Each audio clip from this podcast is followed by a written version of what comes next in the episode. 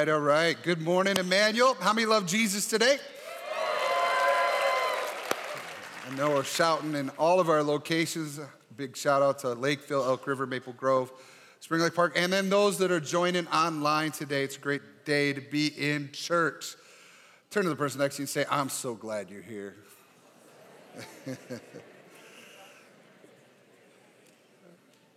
And I have to make a comment. This has been my favorite winter ever. It has just been fantastic. Absolutely incredible. Makes you want to live in Minnesota the rest of your life, right? Hey, I want to welcome everyone back tonight for our vision night. It's especially members, but also anyone. Want to reflect on what God did this last year. There's a lot of things. And then think about and peek into the future. We also affirm our global elders. They're lay leaders of the church that are responsible for fiduciary responsibilities, that kind of thing. And so I invite you to come right back tonight, and it'll be a great night together. We've been in this series called Breaking Through. And no, I'm not the guy that's on the video swinging the sledgehammer. You didn't think I was, did you? You weren't. Did I lose my mic here a second? You didn't think I was, did you? I can tell you, I have been so excited about the breakthroughs that are happening in your life, your family. We're finishing up 21 days of prayer and fasting, and even if you don't feel it, something's changing. Like with Daniel, as we started the series off with, he hears the very first prayer, and the answer is on the way. Can I get an amen to that? Amen. And yet, I also know we're at the end of the 21 days of prayer and fasting, and feasting is also spiritual. Come on, somebody. And so we get to participate together in what God is going to do through feasting as well. Last week, as we kept the series going, Paul Hurtman was here. How many enjoyed Paul? He continued with our series, and he used our word for the year, Everyone Everywhere, and connected what we do here with people on the other side of the world and a rescuing story of people that are rescued from trafficking. And then not stopping there with the rescue, but also educating them and developing people and giving them purpose and empowering them into the future. And we laid out a challenge for you, church, where we said, hey, today we wanted to go make a significant difference to build the center.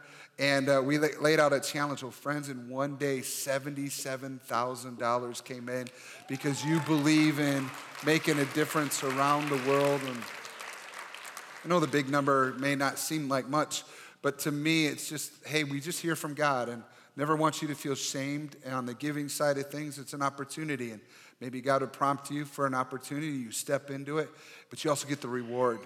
And you get to see what God is doing, and it's super powerful. Paul also mentioned this thought of the kingdom being like a mustard seed. You remember he read from that text in Mark? And that it grows, and it's exponential. Well, I experienced just how the kingdom of God grows just about a week and a half ago when I flew to Texas. And a Kingdom Builder partner, friend of ours, Kevin Ramsby from Fight to Forgive, invited me to go into the prison with him and visit prisoners on death row. And many of you prayed, so I want to say thank you for praying. Well, we went in, and you can see the picture now, that as we step in there, Kevin and his son Noah were there, but the two guys that are in white, Troop and Gary, are field ministers, they're called. They're prisoners who are also on life sentences, but they have been trained and they're released to go to other parts of the prison to minister as if they were pastors in the prison. Isn't that cool? And I was so impressed with these field ministers. And I want to ask you to pray for them. These are people that have found purpose in a place that many of us will never go, hopefully, for good reasons. And we want to lift up our brothers in Christ and sisters in Christ that are also doing that. And it was just a powerful experience as they led me in. And there were three pods of death row sections that I spoke with. And in each one, there were about 14 cells, and the prisoners there, they never come out. And they're fed daily, and yet with Jesus, there is hope. Not just in this life, but in the life to come, but also not just in the life to come. Like, they have purpose to their days. And in each of them, God is doing a work. And there are brothers in Christ and people that are seeking. And they did a church service. And there were other field ministers that were worship team members next to me. And I could hear, it was the most beautiful worship I've ever heard, as I heard not only these people on the team worshiping, but also the sound coming out of the cells as they worship God. It was the most beautiful sound I've ever heard. And it was powerful what God's kingdom is doing there. In fact, I think each of those pods are churches. They've given themselves names for those sections, and they're pretty powerful. There's... what are some of the names that they've got? They've got the big shout out to the House of the Lord, and to Devil Stompers, and to the Chain Breakers. So we love you guys. I'm thinking about you this morning. And they watch us on the Pando app, which is something you support through Kingdom Builders. And we're in prisons all over the United States, and super powerful. So thank you for that. Hey, I'm ready to jump into today's word. Turn with me to Luke chapter 7. The title of my message is Just Say the Word. Just say the word. You know, I believe that it's important not only that we have faith to break through, but we think about who we're breaking through for. And I believe that God would have you be somebody that your prayers make a difference for the people in your life. That you're not just relying on that super spiritual person you know, or you have to get the pastor only to pray, but that God can answer your prayers. And in this story, you're going to see the path of the faith. You know, God responds to faith. What that looks like in a very practical way. And I love this text, Luke chapter 7, starting with verse 1. When Jesus had finished saying all this to the people who were listening, he entered Capernaum. And there a centurion's servant, whom his master valued highly, was sick and about to die. And the centurion heard of Jesus and sent some elders of the Jews to him, asking him to come and heal his servant. And when they came to Jesus, they pleaded earnestly with him. This man deserves to have you do this because he loves our nation and has built our synagogue. So Jesus went with them. He was not far from the house when the centurion sent friends to say to him, Lord, don't trouble yourself, for I do not deserve to have you come under my roof. And that is why I did not even consider myself worthy to come to you. But say the word. Everyone said, say the word. Say the word, and my servant will be healed. And for I myself am a man under authority, with soldiers under me. I tell this one, go, and he goes, and that one, come, and he comes. I say to my servant, do this, and he does it. And when Jesus heard this, he was amazed at him and turned to the crowd following him and said, I tell you, I have not found such great faith even in Israel. And then the men who had been sent returned to the house and found the servant well. Glory to God. Now, I want you to, we're going to unpack this story, but I want you to see a few things here that are really important. It's a true story. This is not a parable. This is Jesus having a direct story with a real person, okay? And within that, we see that a sick person who's about to die has a barrier between that person and the Son of God who can heal him. There's a barrier in the way. There were political and ethnic barriers. This man, a Roman centurion, was an officer in the military of the Roman army. They were occupiers of that land, considered to be oppressors of the Jews. And they were not supposed to cross ethnic and political lines. But this particular man, this centurion, lived in a different way. He worked to benefit the people around him in his community. The elders that were a part of the story, the city leaders, said, hey, this guy built a synagogue for us. In other words, he cares about us. Do you know that when you live your life in a way for the benefit of others, they respect you? When it's not just to directly benefit you, when you care about other people around you, they respect you. That's the way this guy was. And when he gained respect of the elders, he utilized his influence for the benefit of his servant. He asked the elders to ask Jesus to come and heal his valued servant. Some versions say slave. It was a part of the superstructure of the culture at the time. And he didn't have to do that, but he cared enough to do it. He used his influence for the betterment of others. But just before arriving to the house as Jesus walked, the centurion sends out an odd message because Jesus actually comes his way. And look at verse 6. It says, he was not far from the house when the centurion sent friends to say to him, Lord, don't trouble yourself, for I do not deserve to have you come under my roof. That is why I did not even consider myself worthy to come to you. But say the word, and my servant will be healed. You know what he does? Even though he is in a ranking position over all Jews, including Jesus, he humbles himself enough, and he says, listen, this guy has a higher status than me. I don't deserve to have you come here. I'm not worthy to come to you. That's what he's saying in here. But secondly, he doesn't stop with his humility and saying, well, I just can't ever talk to God. He still presses through and says, but I know if you say the word, my servant will be healed.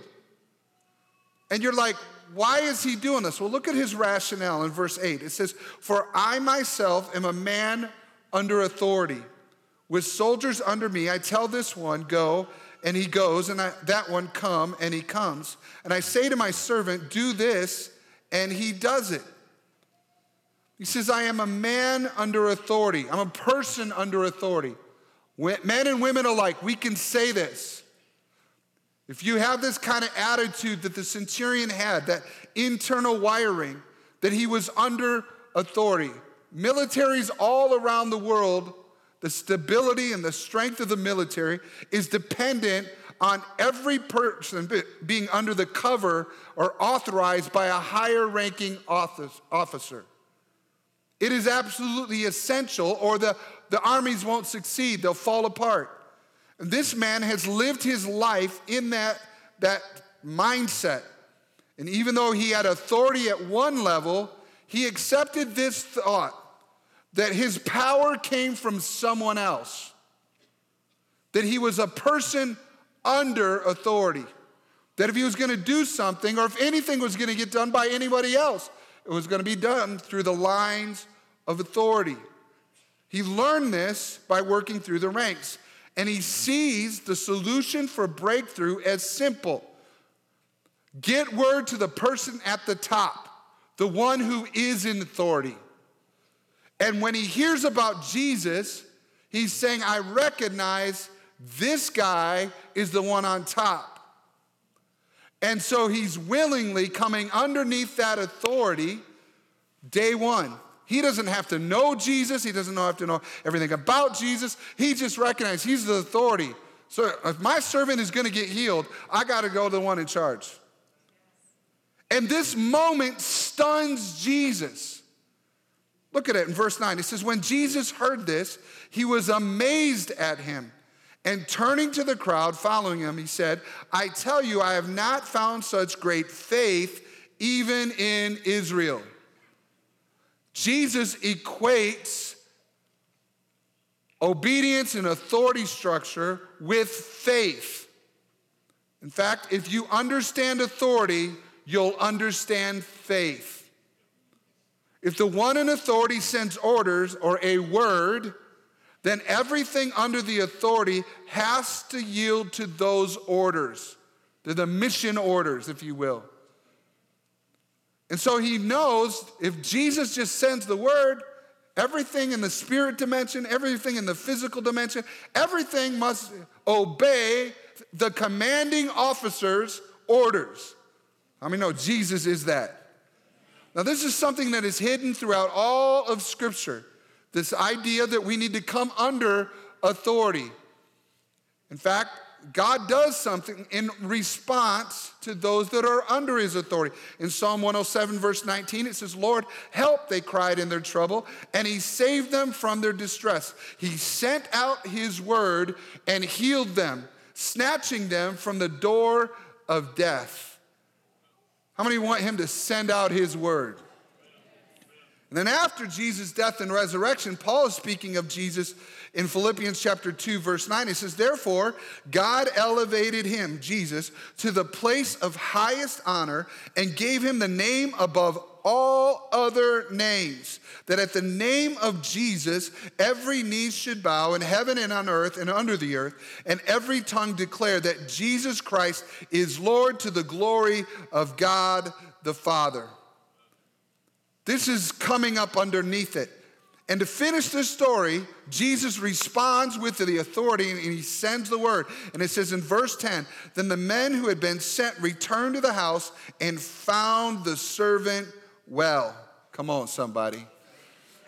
So hidden within this, I want you to hear me today, because I believe that God is going to speak to all of us at different levels of our understanding of the scripture, of our own story.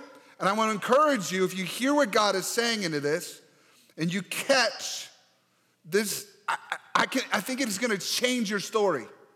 I think it has the ability to improve your optimism. It can bring peace into your life. When you come underneath God and his authority, when you surrender to Jesus and his authority, listen, powerful things are released in your life. The fruit of the Spirit is one of them. You're able to be underneath the benefits of heaven when you come under heaven. Can I get an amen to that? Now, Jake Schoenberger, one of our watchmen, why don't you come on up here, Jake? He and I were walking on Wednesday night here in Spring Lake Park. We have our prayer meeting.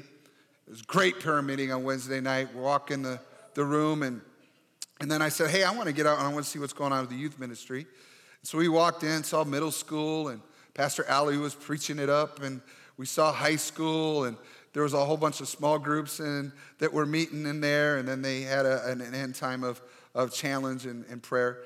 And while we were observing the small group time in the high school ministry, Jake shared with me a story that I want you to share right now to the people. What happened to you, bro? Appreciate it. So about a year and a half, 2 years ago, a friend of mine called me, and he had purchased a cabin on some acreage and wanted me to help him clear some trees out. So we gathered our stuff, went up there on a Friday morning, and we started cutting. 4 or 5 hours into it, pretty much had what I thought he wanted down. And I asked him, "Is there anything else?" He said, "Yeah, there's this one tree over here that I would really like to try to get down." So we walked over to it, looked at it, and it was just a tree that, I don't know, it just rubbed me the wrong way. It just was ugly. It was dead. It was had fallen into another tree. So I said, "Yeah, let's take it down." So I got down by it and I looked up front, and he was about 20, 25 feet in front of me. I said, "You don't want to stand there." I said, "Why don't you move?" So he proceeded to walk over out of my vision, and he was somewhere back here. I started chainsaw, started cutting. 3/4 of the way through, I did another glance, and he was nowhere to be seen. Cut the tree, it fell down, took a couple steps back. I looked up, see what was going on, and it had rolled in the tree at the top, and it started coming right towards me. Pretty good sized tree, it wasn't a little sapling. So I immediately took 2 more steps back, and I was immediately hugged by something. And as I was still going back, I saw 2 feet that weren't mine, and I realized that my friend had walked from here over around me, pretty much right behind me. So as we were going down, I realized I had a running chainsaw in my hand. I threw that. Praise God, nothing was going to get cut off. And then I realized, oh yeah, this tree is now still falling on us. A split second later, I took the brunt of it. It had pretty much just went right on my right-hand side. A big knot in it had gone to the left, bruised my ribs, all down the right side, took my right foot, hyperextended it, pretty much just drove it into the ground, but my ankle on the inside was pretty much annihilated. It was excruciating pain right then and there. I knew there was a major problem. We got out from under the tree. My friend said, "Yeah, I think we're done for the day." And I said, "Yeah, we're done." So we made our way back to his cabin, and by that time the adrenaline had worn off, and I was really feeling the pain. On a scale of 1 to 10, it was 100, and we loaded up our stuff, or he did, made the hour-and-a-half trip back home. He got everything unloaded. I made my way inside. I couldn't walk. I hobbled in, massive pain, scooted up the stairs, got cleaned up, sat on a chair, and immediately started, Tylenol and Advil, just rotating them every 4 hours. Ice pack, slept with them on. It was horrible. I didn't get much sleep. Friday night, Saturday night, same thing. Nothing was changing. Not much sleep on Saturday. So Sunday came, my wife and kids. I've already apologized to my wife in the first service because she didn't hear all of the whole tree falling. She just thought I had a bad sprained ankle. That's what I told her. I apologize again. Anyway, Sunday came and she said, "You're going to stay here?" I said, "Yeah." She said, you're in bad pain," and I said, "Yeah." I'd made up my mind, when they left, is that I was gonna, when they came home, go to the hospital. It was bad. So I watched church from online, something I had never done. Went to the website, pulled it up. Pastor Nate was preaching. I listened to the sermon, and at the end, they always give a salvation prayer, which I love. But then he said. "I want to pray a blessing over you, a final blessing. And I want you to hold out your hands like you're receiving something from God. And I want to pray healing over you." And that was me. That was me. I had joked that to God, like, I don't have time for this. Like, I got things going on, and I don't have time for this. And he didn't care at that point in time. But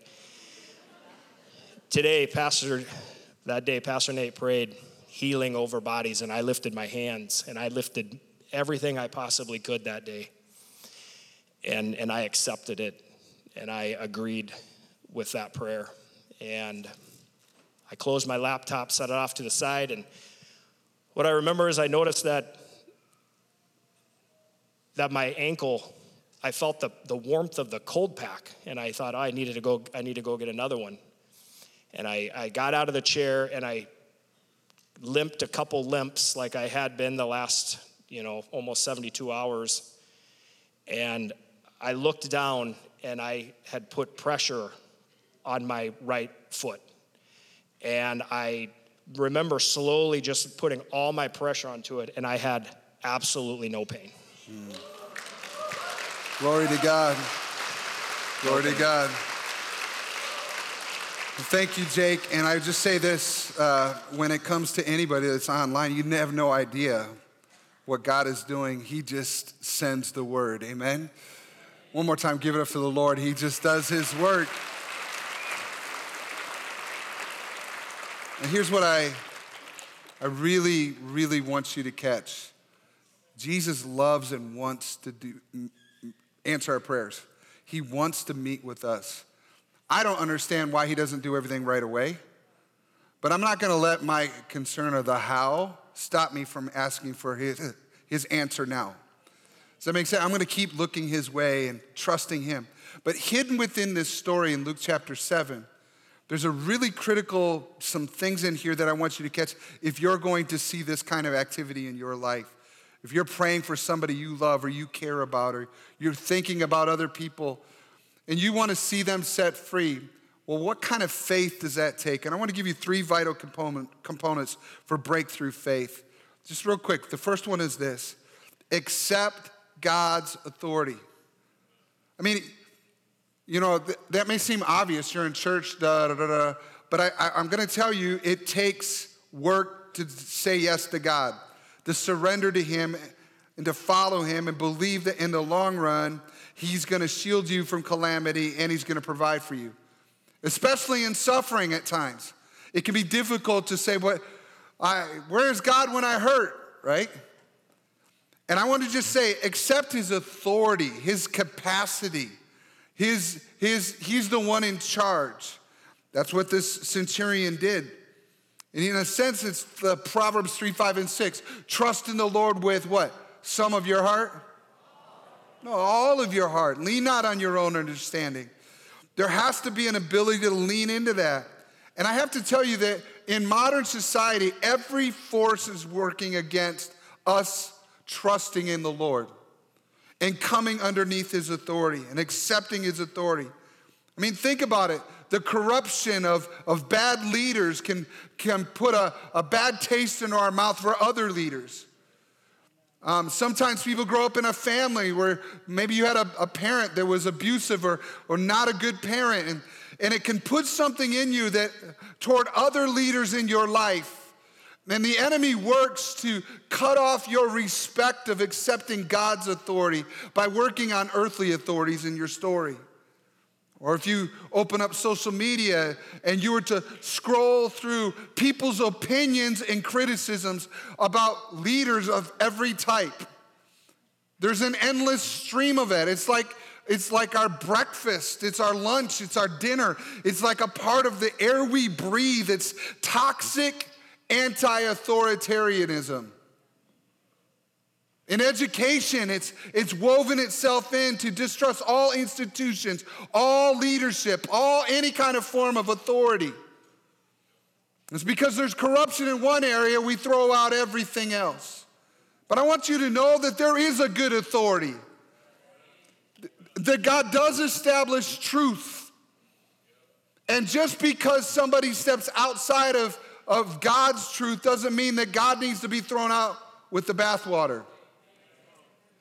And I want you to know that if we don't watch it, our air we breathe, the toxic criticism of the era, the anti-authoritarian movement of every level of social media to education to business to entertainment, all the way across the board, we can begin to act that way towards God if we're not careful. There can become a rebellion against God. The end times, the New Testament calls it the word lawlessness. No authority, nobody stepping in, nobody defending the hopeless.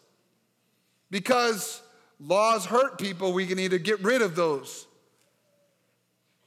And rebellion, the scripture tells us, is like witchcraft. Witchcraft is relying on a different power than God's power. In 1 Samuel 15, Saul had used a witch, had used another source. He did what he wanted to do in his own eyes instead of what God wanted him to do. And this is the prophet's response, God's word to him in verse 23. It says, "Rebellion is as sinful as witchcraft, and stubbornness as bad as worshiping idols. So because you have rejected the command of the Lord, he has rejected you as king." Church, I just want to say this. We need to be careful that the spirit of lawlessness of the age doesn't seep into our own head and hearts, where we do what's right in our own eyes. We're disobedient to God, and then we don't come underneath and accept his authority. Romans chapter 1, Paul is speaking. He says, "Since they thought it foolish to acknowledge God," that phrase alone, "since they thought it foolish to acknowledge God, he abandoned them to their foolish thinking and let them do things that should never be done. Their lives became full of every kind of wickedness, sin, greed, hate, envy, murder, quarreling, deception, malicious behavior, and gossip. They are backstabbers, haters of God, insolent, proud and boastful. They invent new ways of sinning, and they disobey their parents. They refuse to understand, break their promises, are heartless, and have no mercy. They know God's justice requires that those who do these things deserve to die, yet they do them anyway. And worse yet, they encourage others to do them too." Let me just say this. Let's not become like the world around us and conform to the world around us. Let's say, "God, I trust you. I don't understand everything going on in my life. I don't understand why our government is the way it is. Yes, there are evil people there, But I trust you, and I choose to take my worry to you instead of social media. I'm going to take my worry. I'm not going to take my source of fixing the problem from any place but from you. And so I come right back to you. This is why the psalmists would throw their complaints up to God. That's the one place it's okay to do it. Because God is the one that answers and hears our cries. And he takes Israel out of Egypt. Come on, somebody. Because he cares about the people's needs. Three vital components for breakthrough faith. Number one is accept God's authority. Number two is humble yourself with earthly authority over you. This is the more tough one, right? Because, well, I only want to humble myself and follow people if I like them or I agree with them. But that's not the way that Scripture teaches us. 1 Peter chapter 5, verse 5, in the same way, you who are younger must accept the authority of the elders. And all of you, dress yourselves in humility as you relate to one another. For God opposes who? The proud, but gives grace to who? The humble. So humble yourselves under the mighty power of God, and at the right time, he will lift you up in honor. Give all your worries and cares to God, for he cares about you. Now, one little footnote, and then I'm going to dive into this thought. The footnote is this. If you are suffering from abuse, physical abuse, sexual abuse, some kind of verbal abuse that's bad, listen, I'm not telling you to accept that. In fact, if you're going through abuse, call the police. Even in the church, there are some people that have carried on the previous generation. You saw somebody violent in your home, so now you're doing that to your wife. Well, you need to go to jail, buddy, where you can submit your heart and let God begin to change you. You can't get away with that. Is that a little strong? I'm just saying, when we go into the authority talk, I'm not talking about you need to just put up with whatever abuse is there. Actually, godly leadership has a certain vein to it that we need to follow Jesus' way. I'm committed to raising up shepherd-hearted leaders. Good shepherds lay their life down for the sheep, not take something from them. So be careful on this one, all right? So that's my little footnote. The truth is, though, the majority of the authorities in our life are there, and God has placed them there. And if we don't learn to submit to God through them,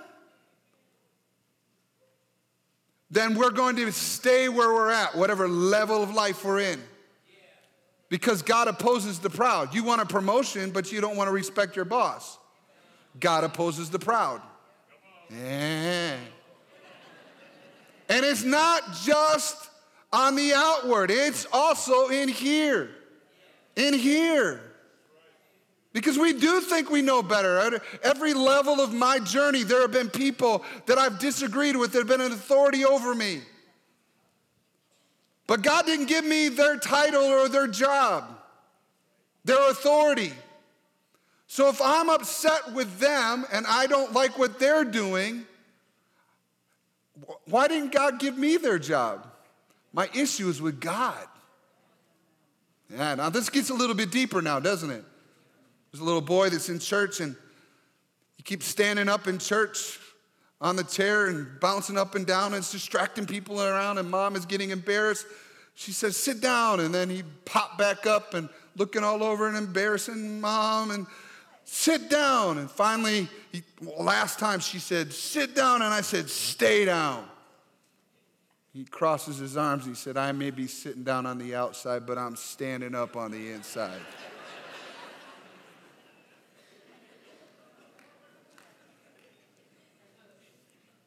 Are you hearing what I'm saying, church? How many of us are adults and we're standing up on the inside?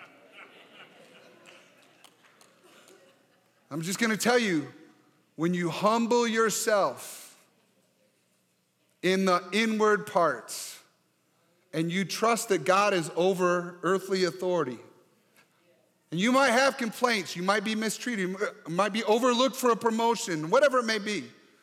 But you humble yourself. God sees it. And how many know he owns the whole chessboard?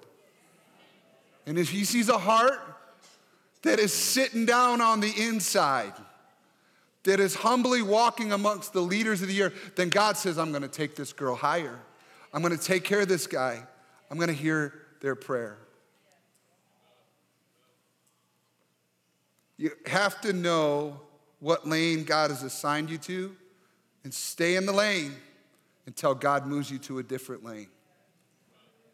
Your real issue isn't the person in authority. The real issue is with God. And when you humble yourself before God, he takes care of the problem for you. You're like, but he doesn't do it fast enough. Hey now, God still opposes the proud. And he's not always on our stopwatch. He's got his own calendar. Can I get an amen to that?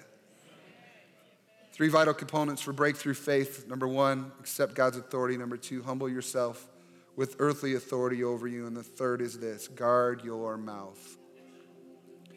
Guard your mouth. James chapter 3, verse 7. People can tame all kinds of animals, birds, reptiles, and fish, but no one can tame the tongue. It is restless and evil, full of deadly poison. Sometimes it praises our Lord and Father, and sometimes it curses those who have been made in the image of God. And so blessing and cursing come pouring out of the same mouth. Surely, my brothers and sisters, this is not right. Does a spring of water bubble out with both fresh water and bitter water? Does a fig tree produce olives or a grapevine produce figs? No. And you can't draw fresh water from a salty spring. James is saying, hey, listen, let's talk about this mouth.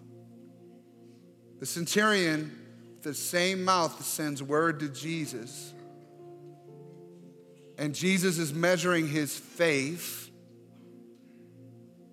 Because he was under authority, outside of this moment, Jesus sees his respect of authority as a clean spring, so to speak, if James were speaking. That this is true. He's under authority, so he can take authority. He can ask for the authority of heaven in his story. For us today, if we're sending words to Jesus and asking for breakthrough, then we need to make sure our words match our faith.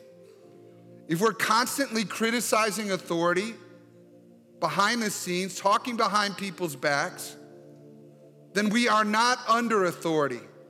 And we lack Jesus' definition of faith. Our faith lacks authority to break through for others. So we got to clean up our speech, amen? If we safeguard the words coming out of our mouths, if we humble ourselves before God, confess truth, if we choose to submit to his path and his plan, then Jesus can truly say to us, I see a person under authority. I'm going to send the word. I don't know about you, but I want to be a man who is under authority, like this person said. If you're a woman, you should be able to say, I am a woman who is under authority. It's not something to be proud about if you're not under authority. Actually, it's the opposite. If I want I want to catch his attention, then I got to be a person under authority. In my heart, I got to live this way. That doesn't mean it's easy, and it doesn't mean everything is perfect. It doesn't mean the people that you're underneath are absolutely stellar Christians. Many of those people are not. But in my heart, if I'm underneath their authority and I'm underneath heaven's authority, and then I call out to God for my son or my friend who's away from Jesus or the backslider that I once knew went to church with me, or I'm thinking about my next door neighbor that needs a healing, or I need somebody to break through in prayer because they can't pray on their own. I want to be the kind of person that Jesus is amazed at. Because I'm a person under authority. Can I get an amen to that, church? That's where breakthrough prayer comes from. Today I'm excited because faith is rising as we surrender. Would you stand with me, church? 3 vital components for breakthrough faith. Accept God's authority. Secondly, humble yourself with earthly authority over you. And number three, guard your mouth. I just believe that God wants to touch and heal today, that he's going to respond to our faith today. And we need to ask God for his grace. And then after we've done that and we've humbled ourselves, we need to say the word, Lord. God wants to hear your voice that as a person who is under authority. And to get there, you might need to confess that there's some things coming out of your mouth that need to not come out of your mouth anymore. We should not be like the critical world around us. Believers in Christ, we see the same thing. We know the same facts. We see the frustrations. But if it starts flying out of our mouth, it nullifies our prayers. Are you hearing what I'm saying? What if instead we chose to do it Jesus' way? Yes, we saw all those same things, but instead of putting it on blast and social media or talking about over the phone, what if instead we took it to the throne the proper way and we cast our cares on him because he cares for us? Then when we walked away, we have no need to get something off our chest because he is our way. Instead of going to the patterns of witchcraft when we want to go process it some other way as if that's going to change anything. The only thing that's going to change it is when we respect and come under and accept the authority of heaven. And that means even the starting point for us is just to humble ourselves and say, sorry, Lord. Sorry. In fact, just close your eyes all across the room. Church, I just believe that as the scripture says, judgment begins in the house of the Lord. We want our country to change. We want people to change in our life. But sometimes the cleansing power of God has to come through our lives first. And if you're here today and you're just like me, you're like, you know what? I need to watch what's coming out of my mouth.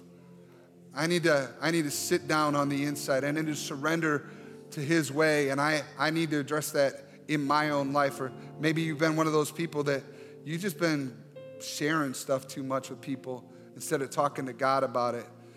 And you know, hey, I need to address that with the Lord. Nobody's looking around, but you say, that's me. Come put your hand up. Come on, church. Yeah. Talking behind people's back doesn't help anything, but talking to the Lord does. Father, we just come before you. And Lord, I thank you that, Lord, if we confess our sins, you're faithful and just to forgive us our sins and cleanse us from all unrighteousness. That there is no condemnation for those that are in Christ Jesus. And as we are here today, Lord, we're sorry. We just say, please forgive us. We repent. Lord, we're sorry that we've been handling things in a way that isn't the right way. We've been looking to another source, a different authority to help us out. And Lord, we choose to turn away from that. Lord, we want, Lord, there to be nothing but purity on the inside of our heart. And we come underneath the authority of heaven. We accept your authority in our life even now. We accept what you want to do in our story. And then, Lord, we also ask that, Lord, that you would, as we humble ourselves, oh God, that you would, Lord, help us to step up and just say the word, send the word. Lord, after we've surrendered to you and we've received that humble movement of heaven, I pray, oh God, that, Lord, that we would be mighty through God to the pulling down of strongholds, that we would not hold back and just say, well, I'm not good enough and I can't come around Jesus. But, Lord, we would send word to you, that we would trust your authority. You're the one over every other thing, that every knee will bow and every tongue confess that Jesus is Lord. And there is no problem on the earth. There's no problem in any family. There's no problem any individual or any society that is not underneath you. Your authority is over all. And so, Lord, we come to you. We surrender to you. We say, oh God, humbly, Lord, we trust you. Would you send the word and heal our land? Would you send the word and change people's hearts? Would you send your word and heal the sick? Would you send your word, oh God, and turn the story around? We trust in you. There is no other God but you. We put our hope, our faith in you. And Lord, our life matches that. We choose to be like that centurion, to be a person under authority, knowing how it works. We trust in you. In Jesus' name, amen, amen, amen, amen, amen. Thank you for joining us. We pray that you are encouraged and blessed by today's message. Check out emmanuelcc.org for faith resources, how to get plugged into the community, or to join us live on Sundays at 9 a.m. and 11 a.m. Central Standard Time. We are so excited to see what God is going to do. The best is yet to come.